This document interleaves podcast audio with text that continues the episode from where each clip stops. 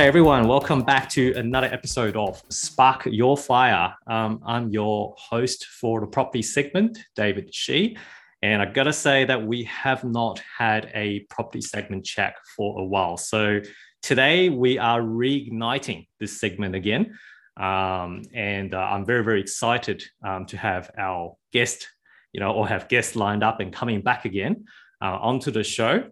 And, uh, you know, as our reigniting podcast episode, we've got a very special guy in the studio today, uh, Brendan Serafov, um, who is actually the uh, buyer's agent and the founder of Property Comet. And he's based in Sydney. You know, we've um, we've spoke a lot of times over the phone, but we just haven't really had a chance since COVID to catch up in person. But anyway, Brendan, how have you been? Yeah, I've been good, thanks, David. Um, you know, hoping the uh, the weather's going to uh, turn around shortly. But other than that, um, been doing well. How about yourself? Yeah, yeah, nah, exactly, mate. We're both in Sydney. I think you know we've just gone through the flood and then you know like flooding everywhere in, in Sydney and the, the heavy torrential rains that's going around. It's just it's just causing nightmares around the area. But you guys are all safe. Yeah, that's right. So I mean, where I'm based in um, in northwest Sydney, there was uh, definitely a few different road blockages and stuff like that, and Yeah. and flooding further towards sort of north northwest. But where I'm okay, it's uh, it's all been okay since uh, since it started. Good man. Good man. All right. Now that's important. I think uh, you know, while whilst building property portfolio and wealth is, is as important, um, you know, this you know having our own safety is always number one. Um, but anyway, Brendan, today's all about you. You know, we want to we want to talk about who you are um, and um, Brendan as the property investor and and share share a bit about your journey with us uh, along the way. And you know, I'm sure there's because I think you've got about if correct me if I'm wrong, six or seven properties and still growing. Is that right? Yeah, six at the moment, and looking to moment? grow that um, throughout this year as well. So Okay, Um, nice, nice.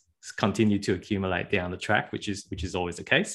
Um, but uh, okay, well, that's that just uh, that just kick off in terms of I guess uh, give us a bit of background about you, Brendan. Like, were you born here? Were you grew up in Aussie, or uh, where did you where did you born? Where were you? Where did you grow up? Yeah, so born in, uh, in Australia, grew up around um, Western Sydney, so in Blacktown sort of Okay. area. Yep, yeah. Um, pretty much live here my whole life. Um, you know, uh, met my uh, my wife through school that we went to. Oh wow. Um, okay. So both have sort of grown up around this area uh, and still living here currently. So um, yeah, uh, obviously with COVID, it's been a lot harder to venture out into different areas uh, and and to sort of travel. But um, no, it's also sort of been good being able to take one step back and relax a little bit more Mm, uh, mm, from home. So yeah. So a proud Blacktown yeah, exactly right. Isn't That's it? ah, very good, very good. Um, when did you meet? So, so you said you you actually you were in the same school as your as your wife. Is that primary school, high school, uni? Hi, uh, high school, yeah. Wow. So okay. um, went through high school together, and then um, sort of dating through high school, and then got married Awesome. during COVID. So um, start Wow. of 2021. Yeah. Right. Okay. Well, congratulations, mate. That was uh, that that was last year, right? So Yeah, must be exactly a right. challenging So- period, challenging period to get married. But I'm I'm I'm very happy that you guys went through it and you know cut through the the challenges anyway. So That's it. So it was was quite difficult, you know, tossing up whether or not we'd have to move venues and all that sort of thing. But Hmm. um, fortunately, you know, we were able to go ahead with the with the wedding and still able to do somewhat of a honeymoon as well. Oh, Um, nice. Although obviously still within um, within New South Wales and stuff Yeah. like that. So yeah, yeah. Plan for a bigger honeymoon afterwards. Yeah, well, I mean, now that we can sort of start to travel internationally, um, I think sort of within the next couple of years, definitely more interested in not only traveling further around Australia, but also obviously going overseas. So it may not necessarily be a honeymoon as such, but still obviously getting out and sort of you know having different experiences in different places. So Just venture around the world, basically, isn't it? Which is part of the dream. Once we once you build your pro- property portfolio, that's what it's all about. it. all right. Well, let's talk about your property portfolio then. So, from an outset perspective, um, can you tell? Can you share with our audience uh, what's the current value of the property portfolio sitting at? Yeah, so I was looking at this quite recently, actually, um, and I think it'll probably be just shy of about 3.3 uh, 3.3 wow awesome. And for the context i think brendan you, you're you're a young guy here. How old are you today?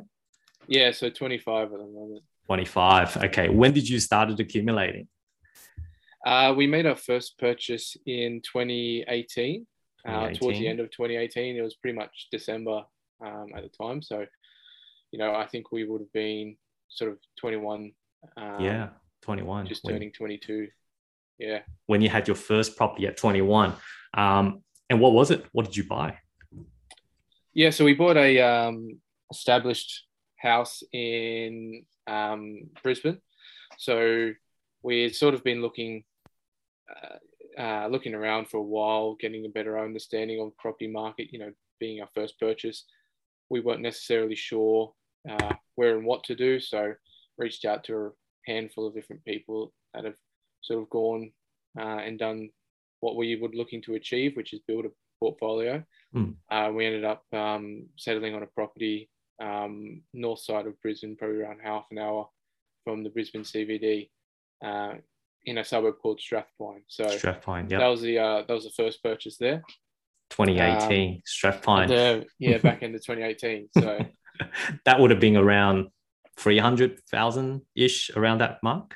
I think we paid 390 for it. Yeah. 390. So. That's not bad. That's not bad. Gotta say. Yeah. Yeah. Wow. But okay. But you being a Sydney sider and a 21 year old at that point in time, I mean, you know, like I, I, have to I have to say you've got you've really got good courage to be investing interstate because at that point in time I don't think investing interstate is still a common trend.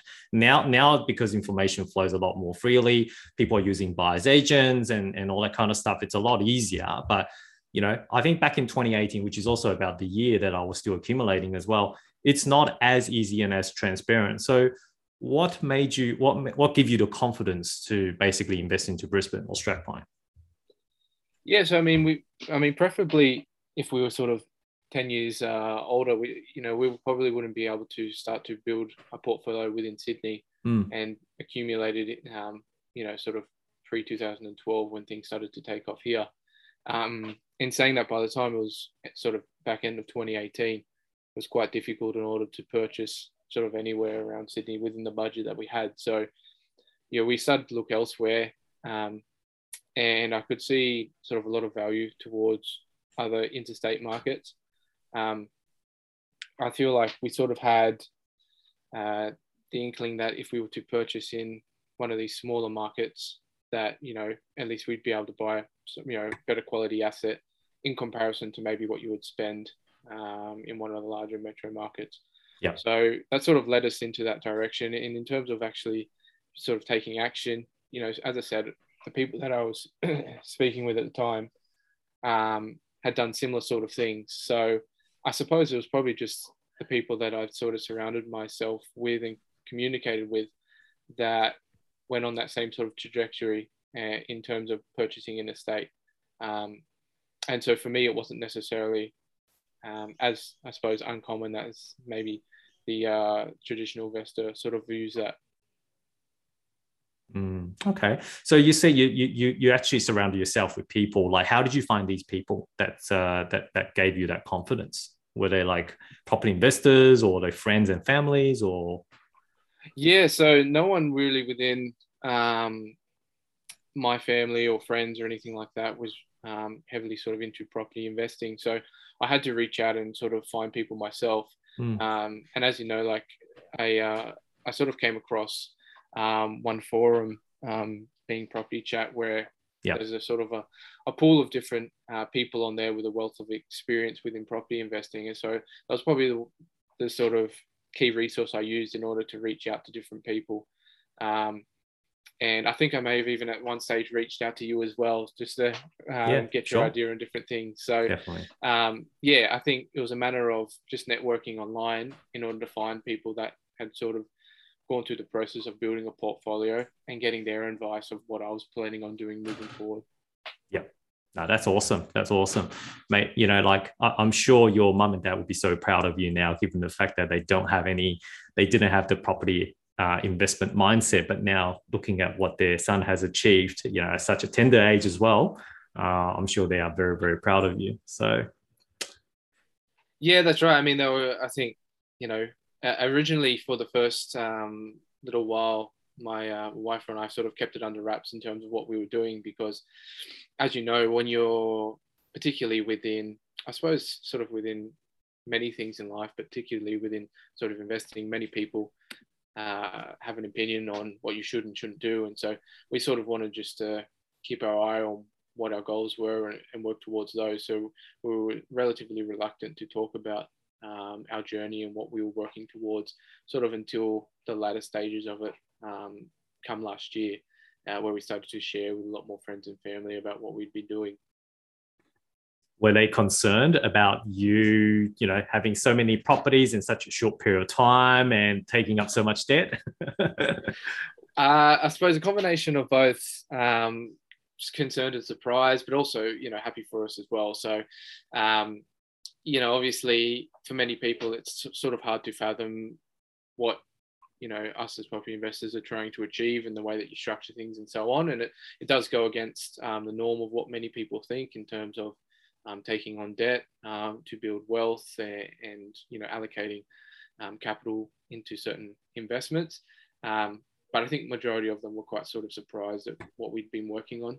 Yeah. Um, mm. And so, yeah, it, probably a combination of all sort of three of those different uh, feelings that, that we got which which I can which I can understand because yeah we, we kind of had the same similar type of reactions across uh, relatives and you know yeah friends as well before. So um but yeah okay. No that's good. Thank you. Um the so so so just circling back to the first property I want to touch on a bit a little bit of, about um about it. How did you how did you actually so there's two questions here i want to ask. One is why did you choose property over any other type of assets you know like have you have you looked into shares crypto any other type of assets? Why property? Yeah great question. So originally i actually was leaning towards shares. Yeah. Um particularly sort of around that age of 2021 i definitely knew i wanted to start investing. Um i sort of could understand that, you know, I didn't want to work from 20 to 60, you know, 40, 45 years of my life.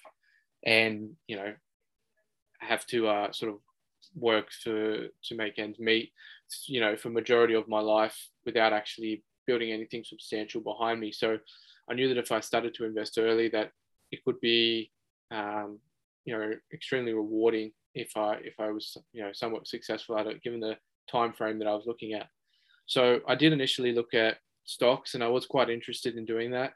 Um, my wife sort of pushed me towards property because she had sort of a few family that had purchased um, and you know maybe one investment property or something like that. And so it was an idea that we had sort of been tossing around at the time. And so i said to her essentially like i will you know spend sort of a few months delving deeper into property and better understanding why it may be a viable asset class. Uh, and so after you know spending a few months doing that, I sort of came to the conclusion that I was probably more interested in property than I was stocks. Um, I think a combination of things that sort of led me down that path, you know, sort of being the ability to use leverage of the capital that we had in order to stretch our funds further. Um, I also like the idea of that you can, you know, property being physical and tangible, you can actually take it, renovate it, uh, and improve the value that way. Um, so a lot of different things that sort of led me towards property. Um, and now, sort of where the position we are today, I'm obviously extremely grateful that we um, we chose that avenue. Mm. So um, I did initially look at crypto as well. I, I think um, sort of around I can't recall what year it was, but it may have been like the end of 2017, start of 2018 when okay. crypto really popped off yes. um, in the media. And so we did put a little bit of money into crypto, but I was sort of, when I put that money in, um, I was quite naive. And so I didn't necessarily understand what I was doing. So, you know, after I ended up selling it and made a loss on it, um, I didn't lose everything, but like there was uh, some loss there. And I sort of said to myself, all right, well, moving forward, I'm not going to invest in anything unless I fully understand what I'm actually doing. Yeah. And for me, property makes a lot of sense. Uh, and so yeah. I can understand the drivers behind it um, and the, the value to it. And so that's sort of why we chose to go down that avenue. Mm, mm, okay. Yeah. Different type of asset classes always have different uh, type of um, uh, strategies and and that kind of things. And I think yeah, you're absolutely spot on. You know, even if you lose money in one type of asset classes, and again, you know, a lot of investors will lose money somewhere, whether that's shares, whether that's crypto and property as well. Not to mention, right? You can lose money in crop property too. Uh, but the fundamental thing that taught you in this scenario is, you know, definitely need to do your due diligence and understand what the asset class is before jumping in, rather than just rushing in like when everybody else says, buy it now. Right? So you got to you got to do your own due diligence essentially. So. Exactly right. And i mean you know with property you know obviously it's um, somewhat of an illiquid asset so you can't necessarily just buy in and out straight away within a matter of days. Um, and so knowing that i probably spent a lot more time researching it because i could understand it was a, going yeah. to be holding a much much larger asset um, and you know it probably will require a lot more sort of uh, due diligence, as you mentioned, in order to get an understanding of where to allocate the funds that we, we used to end up purchasing. Very good. Okay, so dabbled in shares, dabbled in crypto, but then ended up choosing choosing property as the uh, as the one to go with. Um, would you be would you be going back to looking at shares or cryptos app later on as well?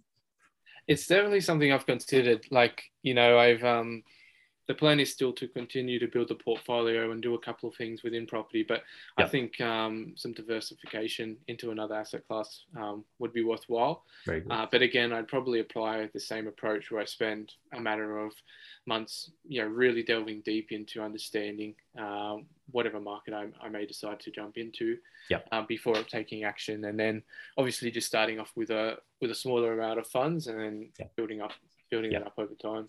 Yeah, very good. Very good. The other question I have for you uh, at that point in time for your first property is um, how did you save up your deposit? Because that's always the biggest challenge to have that initial capital that go towards it. Did you start working when you were 18 or were you or even before then? Yeah, so as soon as I finished school, I went to uni. Um, so I spent probably four and a half years at uni. And throughout that time, I sort of did a range of different um, odd jobs part time. Yeah. Um, but the majority of the funds that we used for the first purchase was for my uh, wife. So she was say she was working full time essentially from when we finished school. Oh right. Okay. Um, and sort of just climbing up um, the ladder where she was working. Yeah. And then she was able to build up, you know, somewhat of a substantial amount of money yep. for us at the time, and in conjunction with um, the money that I had saved for my part times, and put that together in order to to fund the first deposit it's great teamwork, I gotta say. So you you were studying, preparing for the future. She's already working, saving up a deposit, and uh, yeah, the, the importance of the teamwork and working together in building that property portfolio is uh, is always going to be the key. Exactly right, and I uh, I think it was a good balance because now looking back, you know, it's worked quite well. Um, you know, she's um, obviously continued to still um, work at the moment, but um, you know the plan is over the next few years to start to consider to um to have kids and stuff like that and so yep. she'll be able to sort of transition out sort of because of the decisions that we made you know three four five years ago and building up um, our wealth earlier rather yep. than sort of waiting till later yeah, no, awesome. And also, you know, with property game, we all know that time is essence, right? The longer that you're in there, the, the earlier that you start, the better. So the fact that you guys started at 21 or thereabouts is just absolutely amazing. You got so many cycles ahead of you. Um, and plus, you know, you just even on the current cycle, like you guys already amassed about 3.3 mil of portfolio. That's uh, that's a great head start to a lot of people. I'm gonna say so, but you know everyone look at it from the outcome perspective but they don't really understand a lot of times about the amount of hard work and sacrifices that had to go in underneath and behind the scenes right so let's chat a bit about from property one to property two um, so first of all where's property two at the moment yeah, so property two was also in Queensland. Again, I saw a lot of value in that market at the time. Mm-hmm. Um, and so we ended up purchasing on the south side uh, this time. So okay sort of um, at the time I was wanting to balance out potentially have one in in both areas of, yep. of Brizzy. So we bought in Logan, Logan. a suburb called Woodridge. Yep. Um, at the time and even still today, it's uh, somewhat of a lower demographic area. Um, but you know, with that, it also comes with a lower purchase price or price point to get into that market at the time. and so that it sort of enabled us to buy, you know, another another property still within sort of half an hour of Brisbane, Mhm. um, but still within our uh, borrowing capacity as well. Yeah. So that's Woodridge, right? Um, and that's also in 2018. That was 20, I think, sort of the end of 2019, start End of 2020. 2019. Okay. Um, I think it might have settled January 2020. Yeah, right. Okay. So so because it took a bit of time for you guys to save up deposit again for the second one, I'm assuming.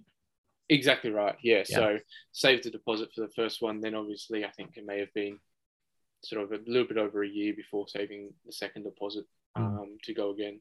Okay. What uh, what what made you guys uh, look at Woodridge um, at that point? I know we, we know that the, the I think based on your research and you're a very far person in terms of research, you would have definitely understood the demographics before you jumping in. Um, but what was attracting you to this area? Yeah, a combination of things. I was obviously somewhat reluctant because of the demographic, but sort of the way that I viewed it was, you know, in typically most metro markets, there's always some area that seems to be slightly lower demographic. Hmm. Um, however, in, in the case of Woodridge, it was it's still relatively quite close to uh, the Brisbane CBD. Yep. And so, you know, over time, an area can gentrify, but you can't necessarily just change the location of an area. So, if we had purchased, you know, potentially further away or, um, you know, in an area that's has less demand, then you may not necessarily have seen um, the growth that we've seen today. Um, and I think, you know, this particular area will gentrify over time, and we've sort of already seen strong price growth um, to indicate that within the last couple of years. So, um, a combination of things, you know, coming from that side of things, as well as the fact with that second purchase and sort of mostly relying on the borrowing for my wife's income, Mm. we were limited to a certain budget. Okay. Um, and so the budget that we did have, um, you know, we were sort of looking at something under 300,000 and Gotcha. that was quite difficult to achieve even back sort of uh, end of 2019 Yeah. um, in Brizzy. So that sort of limited us to a handful of areas. And we were sort of willing to take a chance on it because we knew we had a quality property up north, and this particular property had a, lot, a greater yield. Um, and so it was sort of balance of both, so potentially sort of having one focused around capital growth and one focused around cash flow. Um, and then the deal itself worked out to be quite good. So when we did pick it up, um, we uh, we purchased it what I would consider below market value, Mhm. um, and for that reason, we sort of had built built in some equity um, there from the get go. How much did you get it for, if you don't mind me asking?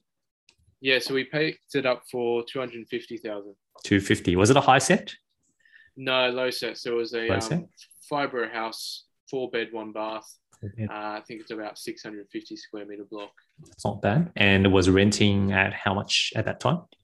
320 i think the rent was 320. um, the plan is to renovate it sort of in the next couple of months Mhm. um, so it's at that stage where it's a little bit tired and needs a bit of work done Yeah. so we're probably going to spend sort of anywhere from 20 25000 just to um, to freshen it up do some cosmetic work and so on and i sort of expect to get uh, a minimum return of sort of 400 a week um, so you could say we're sort of in for 275 with the purchase purchase price um, and renting from sort of low 400s, maybe mid 400s if we're lucky. That's still excellent yield, though, I've got to say. And and also Woodridge has quite a bit of growth in the last 12 months. You know, we're seeing we're seeing that at the moment, right? So Exactly right. And so, you know, I'm just sort of um, gobsmacked at how, how quickly prices have rose Mm. um, because I didn't necessarily expect for them to move this quickly um, when I first purchased. Yeah. Um, but I'm sort of seeing stuff now, um, as you would know, like majority of properties, even in these low demographic areas, are now selling around the half million dollar mark. Um, and speaking with agents on the ground, they, they're indicating that that's pretty much where they'd be looking at, at putting something up like my own property um, if I was to take it to the market. that that one is definitely a great buy. If you look at it, a, a cost, a purchase price of around the 250 and now hovering around, let's just say high fours, you know, uh, essentially you almost double your, your money in effectively two to three years. Yeah, exactly right. So it's been a it's been a really good buy, and you know, at the end of the day, I suppose it's just a another really good story um, to suggest that you shouldn't necessarily follow what um what the herd says because in most most cases, many people sort of talk it down um, on the area. Mm. Um, however, it's probably been one of the best performing assets that we've purchased so far. So, was it the best performer out of the whole portfolio so far? Would you say? Um, I think because of its low price point, it would probably probably would be. However, percentage wise, isn't it? Percentage, percentage that's yeah. right. I suppose across the portfolio, they've all done relatively well since purchasing. Yeah. Um, in saying that, I've also held it for a longer period of time, so um, I, I definitely think it would be right up there. Yeah. Um, but to give you like to give you another example, the first property that we met that we did purchase, we've held mm. it for longer, and I suspect that it probably wouldn't be as high as a percentage in terms of return. Yeah. And it, you know, we bought it in what would at the time was considered one of the best sort of investment grade areas um, in outer Brisbane. So I suppose it just goes to show that um, you know you don't necessarily have to follow the norm in order to do well um, within property. Yeah. Well, there's multiple ways to to make money, right? Like like they always say, um, different different type of strategies for different type of people that'll work. Um, as long as you get to the end goal, that's uh, that's essentially what's important. So, but very good. Um, so property two. So this one in Woodridge, have you actually had tenant issues? No, not at all. So at all. I mean, it's been the same tenant since we rented it out. Oh wow! They were already okay. in the property. Yeah. Um, and so you know, tenanted from day one.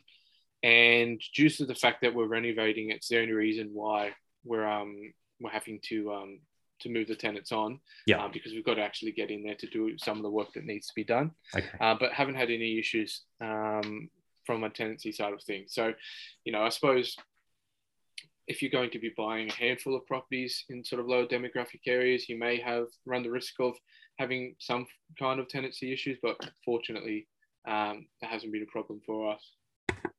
Very good. Uh, were you planning to actually do the upcoming renovation yourself, get your get a bit of hands on with it, or are you going to get tradies to do it? No, I'll get the tradies to go through and do all of that. Um, it's going to say time to pick up the tools, right? That's right. I do have, um, you know, family and friends that would be um, right down their alley. Um, yeah are tradesmen and so on. But oh, just a matter of trying to travel up there and you know take people with you in, in the process of doing all that. So probably would just be easier um, from my side of things to get get people on the ground that are already there um, and just manage it from down here. So okay, awesome. All right, um, and where to from there? Yeah, so the next purchase again, it took a little while um, in order to get there. It was probably 12 months after that. So mm-hmm. that would be the back end of 2020. 2020, um, yeah. Slash the start of 21. Um, and again, you know, we started to build up over the following 12 months and, uh, you know, somewhat of a deposit. Fortunately, because of the purchase price um, for the second property, we were able to tap into the equity of that. Uh, and so was, I think we used a combination of um, equity and um, and savings in order to purchase the third property.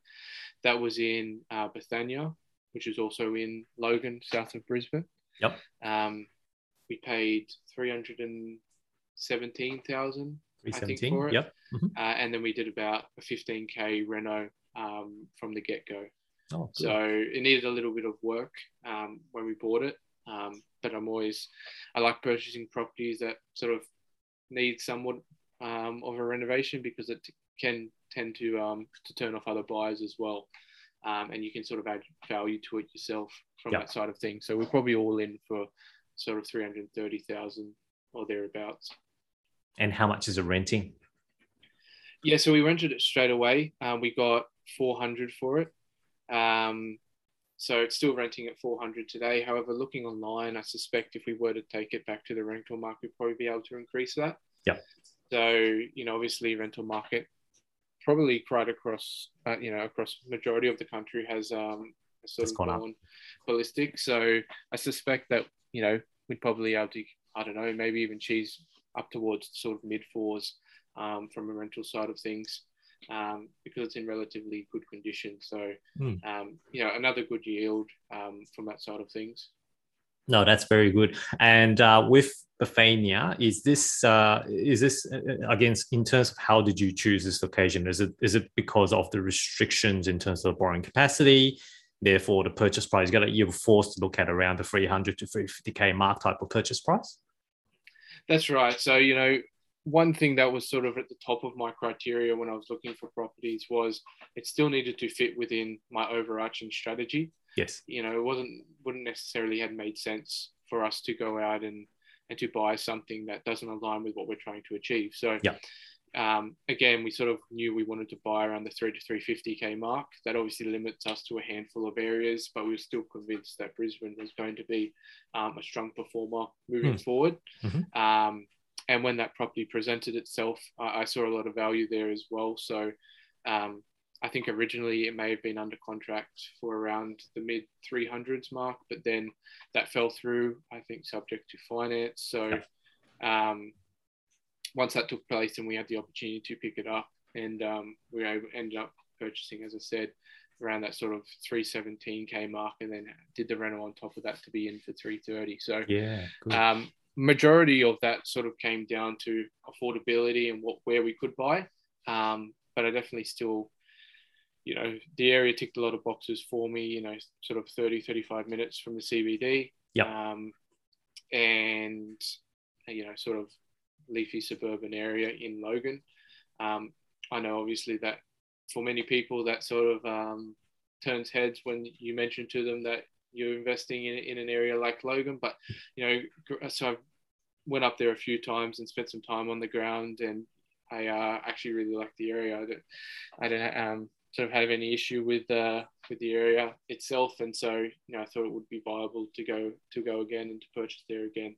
So slowly gentrifying, I believe. You know, I mean, Logan is such a huge area, right? Like, I think in general, just people given a bit of bad name, but I think there's about like 120 suburbs within Logan itself, right? And you got and you got the Pacific Motorway kind of acts as a bit of a divider on the east side, you know, whereas there's the more premium market, whereas the west side is kind of, you know, not so premium, but you know, they are changing, um, especially after this latest round. Um, you know, I think definitely the demographics would have some shifts um, toward that, as in the poor people will just continue to get pushed out further and further, um, and um, you know, and and replaced by hopefully more own occupiers and people who's got uh, yeah, who's got decent savings and jobs.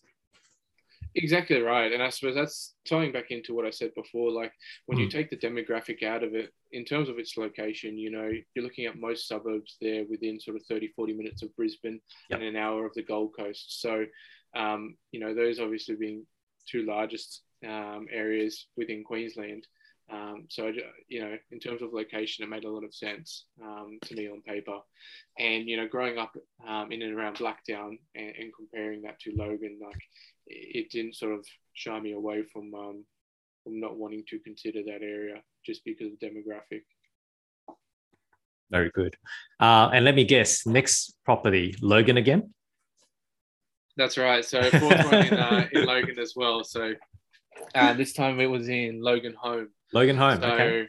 a little bit closer to the highway, and as you mentioned before, obviously being closer to that eastern side, which is, Yeah. um, you know, sort of um, typically a, a nicer, some somewhat a nicer area. So, Yeah. um, yeah, we purchased that one. I think within a couple of months after the third purchase. Okay. So now we're at that stage where the ball was sort of rolling a lot more. Um, and so for this fourth purchase, I think we had tapped into the equity of maybe the first property and used Mm. some cash savings as well. Mhm. Um, and, you know, originally it obviously took uh, a period of time to purchase the first one, then another 12 months to get to the second. But now we're at that stage where we're picking them up quite quickly. Yeah. Gaining momentum. Um, yeah. That's it. So uh, that purchase price was around 330,000 again. No. Um, so pretty similar purchase price to the third one. Yep. It was on a, a slightly smaller block. Um, I think this was on 460 square meters. So typically I like to stay above a sort of 600 square meter mark or there or thereabouts. Yeah. Um, but because of the location, I was willing to sort of compensate on that and to, Okay. to pay um, pay the money for for that particular property because I really liked the area that that it was in. So again, we um, we put that onto the rental market and we got 400 a week at the time. Mm, that's good. Um, I suspect again because of the way the market has moved, if we were to renew or to find um, to find new tenants, that we'd be able to get much closer to the sort of mid 400 mark, um, or, or, higher than what, what it's currently rented at, which is always good. Um, and the growth as well has been pretty um, pretty extraordinary mm. since owning it, uh, because that one was sort of purchased, I would guess around maybe April of 2021. Um, you know, we haven't held it for a year just yet, uh, but some of the numbers that I'm seeing are quite phenomenal. So right before, right before the big, the big jump, isn't it? Basically. That's right, which is why you know it's so uh, so interesting to see how the market has moved because at the time, you know, I was sort of um, haggling on trying to knock the price down even further, but uh, I suppose you know for, for, what I paid for it, um, that would be um, extremely cheap in today's market can you feel the market was moving at the time? Because you've seen, you pretty much were, so like you, have been buying in Logan around since like 2019. You've gone through 2020 and then the COVID hit and then 2021, right? Um, as you move towards the, the, the mid to late 2021, which is when Brisbane really started taking off seriously, were you able to sense that you know, it, there's there's a trend that the properties are selling faster. It's harder to negotiate, like you mentioned before, to try to get for a cheaper price. Um, and are the agents actually returning your calls, and how quickly they're returning your calls? Uh, yeah, definitely. And I think you hit the nail on the head. Like when we were purchasing 2018, yeah. 2019, it was a lot um, calmer market where it'd be easy to call an agent. The process would be a lot slower, and you could sort of be take your time in terms of uh, assessing properties. However, by the time we got to 2021, I'd already seen prices start to move. Mm. Um, and so uh, the original plan was to buy sort of one each year and progressively yep. build up the portfolio. Yep. But with the way the market was moving, I thought to myself, there's no point me waiting 12 months and buying again if it's going to be who knows how much more expensive uh, and, and, looking back now, a lot more expensive mm. um, in comparison. So I, I, could definitely see that. Um, and this particular purchase, I was constantly monitoring the market, trying to find um, a property that ticks the boxes for what I was looking for. And it was quite difficult at the time because listings were relatively low. Um, and anything that was coming to market was getting snapped up quite quickly. So similar to the third property, this property had been put onto contract, and I think finance had fallen through. Uh, and for that reason, it was actually on like the second or third page um, on majority of the online um, listing platforms. So I uh, sort of out of the blue just gave the agent a call to see if they had anything, and she mentioned that it was still available. And so that's when I sort of went through the process of doing my due diligence um, so it's, buying. So the moral of the story here is it's still worthwhile to go to page two or page three of realestate.com.au. yeah, exactly right. So that's it. You just never know what treasure you could find there. Um, but with this property, you did mention it's a smaller block of land. Is it actually a newer property? Um, like, you know, maybe 10, 20 years old, as opposed to like the older style, 30, 40 years on a big block of land?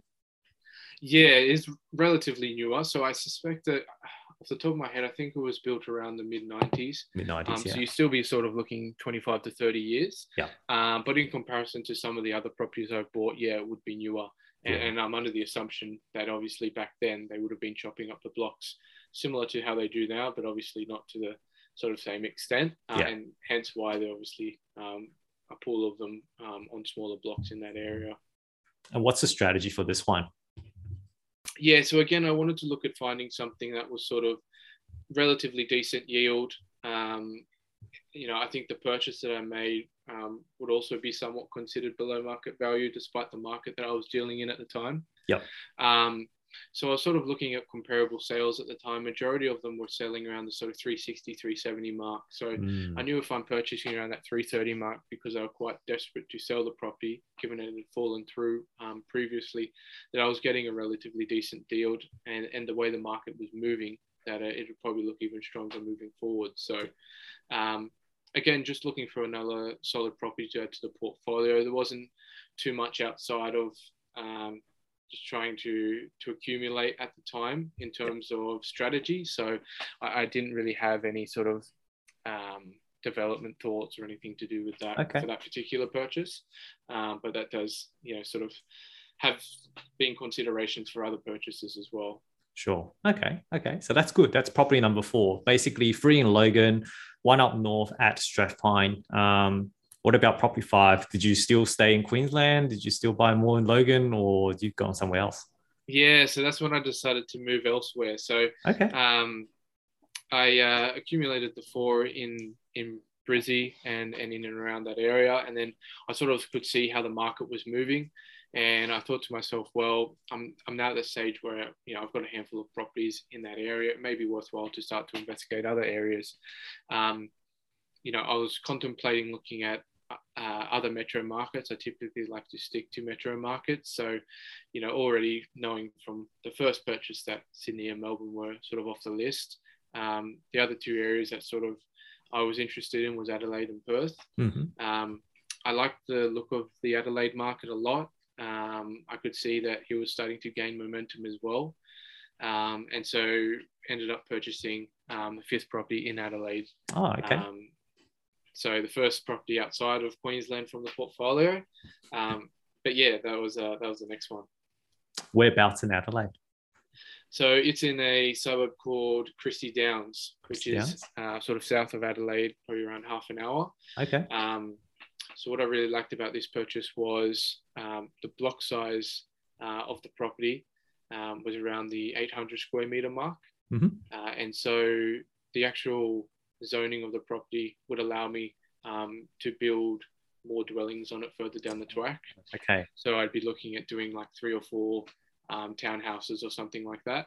So I sort of thought that it would be worthwhile to have that as an option within my portfolio.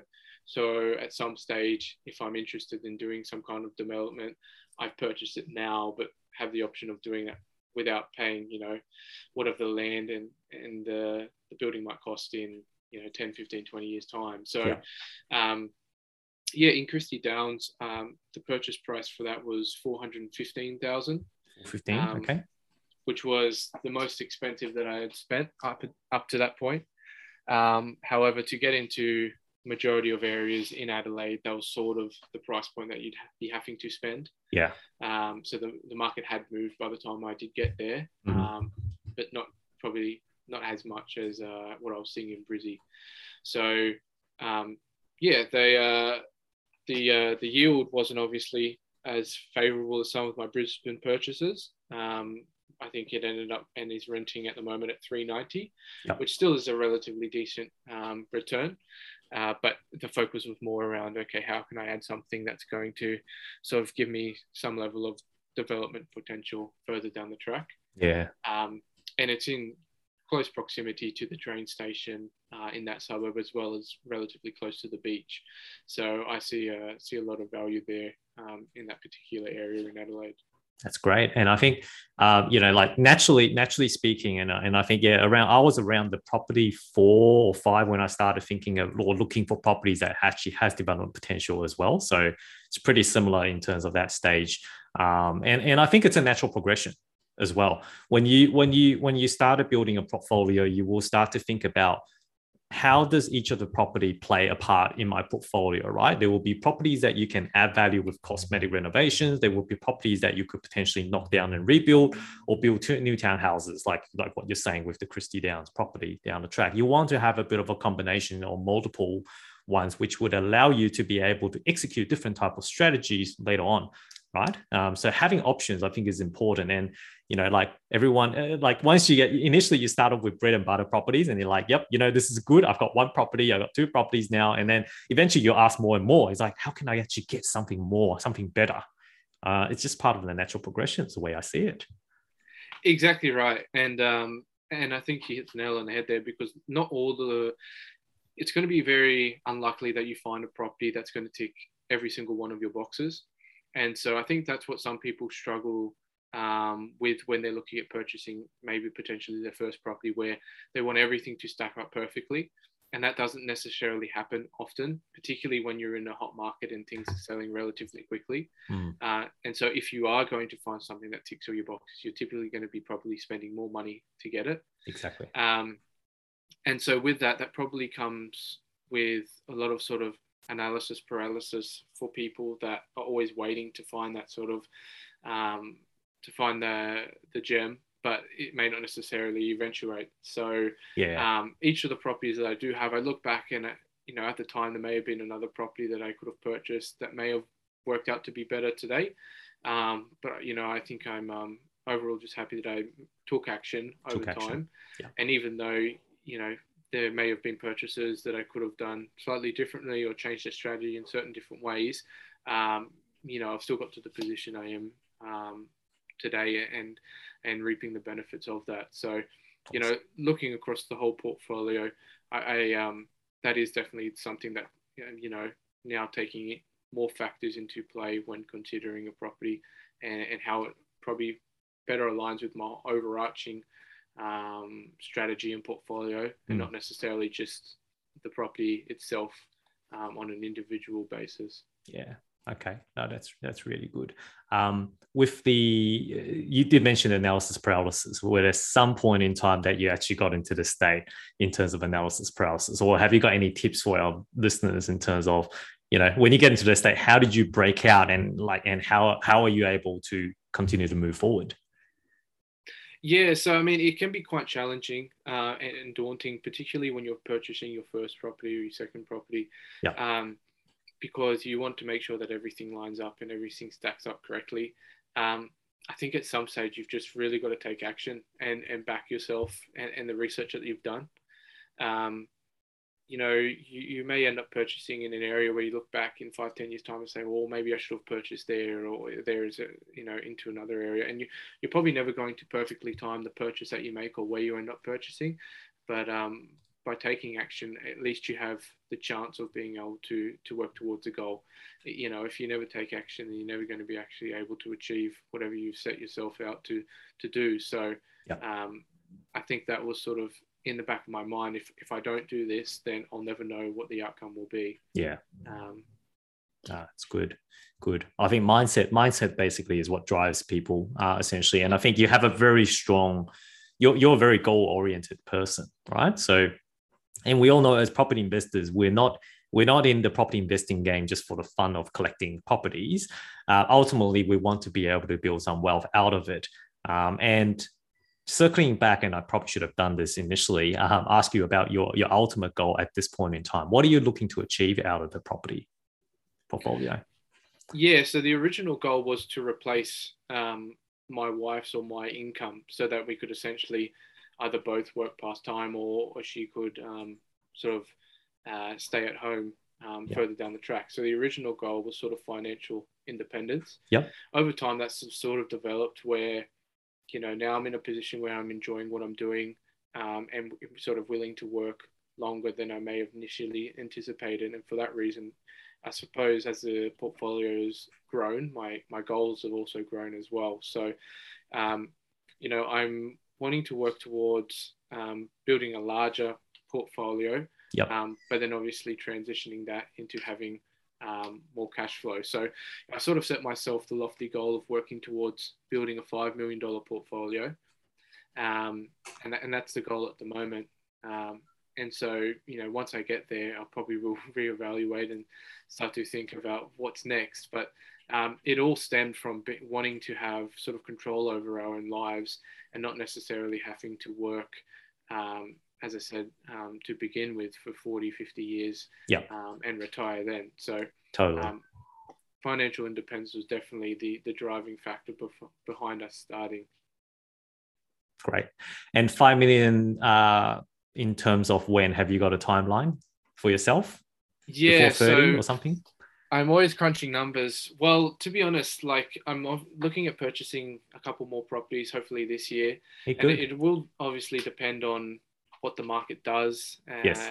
and how things how things happen moving forward. But I, you know, if I um if everything goes to plan, my my hope is to be able to do that by the end of next year, um, which would be me turning 27, 27. uh, at the end of next year. So wow. Awesome. that's the goal. It may take a little bit longer, um, but you know that's what I'm working towards. Yeah. Um, and you know, assuming I can make the purchases I do this year, as the market continues to move the way that it has, uh, I suspect I'll be able to um, get relatively close, if not hit it, hopefully by the end of next year. Oh, you're already about sixty something percent right now in terms of where we're sitting at the moment, right? So it's probably not going to be that challenging to add another one point something million to make it up to five. In fact, yeah, that's right. So. Um, if I was to sort of tell myself at 21 the position yeah. I would sort of be in at five six years, I don't think I would believe believe myself or, or believe anyone that told me that. So, but yeah. it's just really interesting to see how um, taking action and calculated um, c- calculated risk, well, to an extent, um, has sort of led to where I am today and how I can now see the trajectory of where I'm going as well. So, yeah, I um I definitely wouldn't have thought I would be in the position I am today or, or where I will be in sort of the next few years. But um, I can start to see how, you know, working towards a particular goal and keeping your head down and sort of laser focused on achieving it, uh, it can be done within within uh, a matter of time. That's awesome. That's awesome. There's a lot of hard work and dedication that's gone behind the scenes, of course, like I mentioned, right? So uh, I think very, very well done. Um, you know, in terms of your current age, in terms of what you have achieved, it's uh, it's it's it's absolutely amazing. Um, and I think it gives, you know, it, it basically a lot of you know a lot of the younger generations now are having trouble saving, uh, complaining about how difficult it is to get into property at the moment. And I think you you know you show you show people a different perspective to say it's definitely possible. Um, you might not be able to buy in the back of your backyard, basically, or where your mom and dad are used to buy, but look somewhere else and you know find a way essentially because it, you know when when you want to do something when there's a will there will be a way uh, as they always say isn't it? Exactly right. Um, and so you know i think when it comes to anything like if you put your mind to it and willing to work towards it yeah. um, then as long as you believe in yourself that you can achieve it uh, there's nothing really stopping you. That's it. All right uh, so we mindful of the time we're just got to start looking wrapping up. Um, what are the three biggest tips that you would give to investors um, today that uh, that you that you think is probably the three biggest learnings that you have out of the six properties that you bought? Yeah, I think um, you know I think over the course of my own journey, I've learned so many different things. But some of the key takeaways that I've sort of um, learned uh, through uh, through my experiences it's obviously everybody's going to have an opinion on on what you're doing and what you're trying to achieve. Mm-hmm. Um, and this doesn't necessarily just apply to property, but as long as you understand why you're doing something and, and you're willing to work towards it, um, you don't necessarily need anybody else's justification in order to do that. So, um, you know, people tell me all the time about how, you know, property market is going to crash and how you shouldn't invest in a certain area and so on. And and if you can block out all that external noise and just understand what you're trying to achieve, um, and in this case take the research in order to be able to do that, then I think that that goes a long way. Um, so being able to sort of direct your own life rather than being caught up with what other people are saying. Mm. Um, you know, I think also going out and um, and building a portfolio over time sort of given builds a lot of confidence um, in the sense of you start a goal and, and you set you know set off in trying to achieve that and, and, over the course of my journey i think it's given me the belief to do a lot of other things as well. Um, but initially when i first started I, I didn't have as much self-confidence because i wasn't sure if i'd actually be able to go out and achieve what i was looking at doing. So i think having you know sort of a sense of self-belief within one's um, oneself to be able to actually go out and take action. And it sort of ties in with what we were saying before, because many times I speak with people that are looking at purchasing and they may not necessarily um, purchase um, straight away and then they sort of come back six months time and they're still looking and, and it takes them quite a long time before they take action so um, if you take action early um, you know you'll sort of reap the benefits um, the most rather than waiting um, further down the track uh, and being property specific, I think many people need to really delve into having a better understanding of what their overarching goal is. Um, most times I have a conversation with people, they sort of have this idea of building wealth, but it doesn't necessarily have a tangible goal attached to it. Um, and so I was very specific in the goal that I had. And so it was easy for me to reverse engineer what I was trying to achieve. Um, because in order to work towards a goal, you need to know what steps you're going to take to get there. And the best way to do that is to deconstruct the goal into smaller sort of segments and then take more manageable steps over the course of your journey. Whereas uh, if the, the goal that someone set it, that may be just to build wealth, then it doesn't necessarily um, have an endpoint or gives that person perspective of how they're going to go throughout actually working towards and achieving that. So yeah, I think breaking things down and actually creating a plan is probably the most important thing before going out and taking action. Yeah, yeah, right. Okay. Okay. So if I could summarize it, I think the three things that you basically said is uh, you know, just uh focus on focus on what you're doing don't don't uh, ignore the noise essentially um, and and the second one um, is basically just uh, keep working through um, take action you know basically that's which is the most important part as well um, and the third part here um, is essentially have a plan, but break down into actionable chunks, basically. Because a lot of times, you know, the goal might seem to be very difficult to get to from the outset, but if you break it into manageable, actionable piece of items every day, um, then it doesn't seem to be that difficult, does it? Exactly right. Yeah, that's it. Yeah, yeah, awesome, awesome. Now, Brendan, thank you very much for your time. Uh, you're very generous in terms of your stories and sharing with everyone else. So, you know, I'm very, very grateful and very, very mindful that uh, you know this. Uh, we we've got the luxury to be able to tap into your to your mindset for this uh, for the last hour or so. Um, and look, I, I did have some funny, interesting questions I wanted to ask you, but uh, mindful of the time, I'll probably leave it to our to our next episode. Um, so.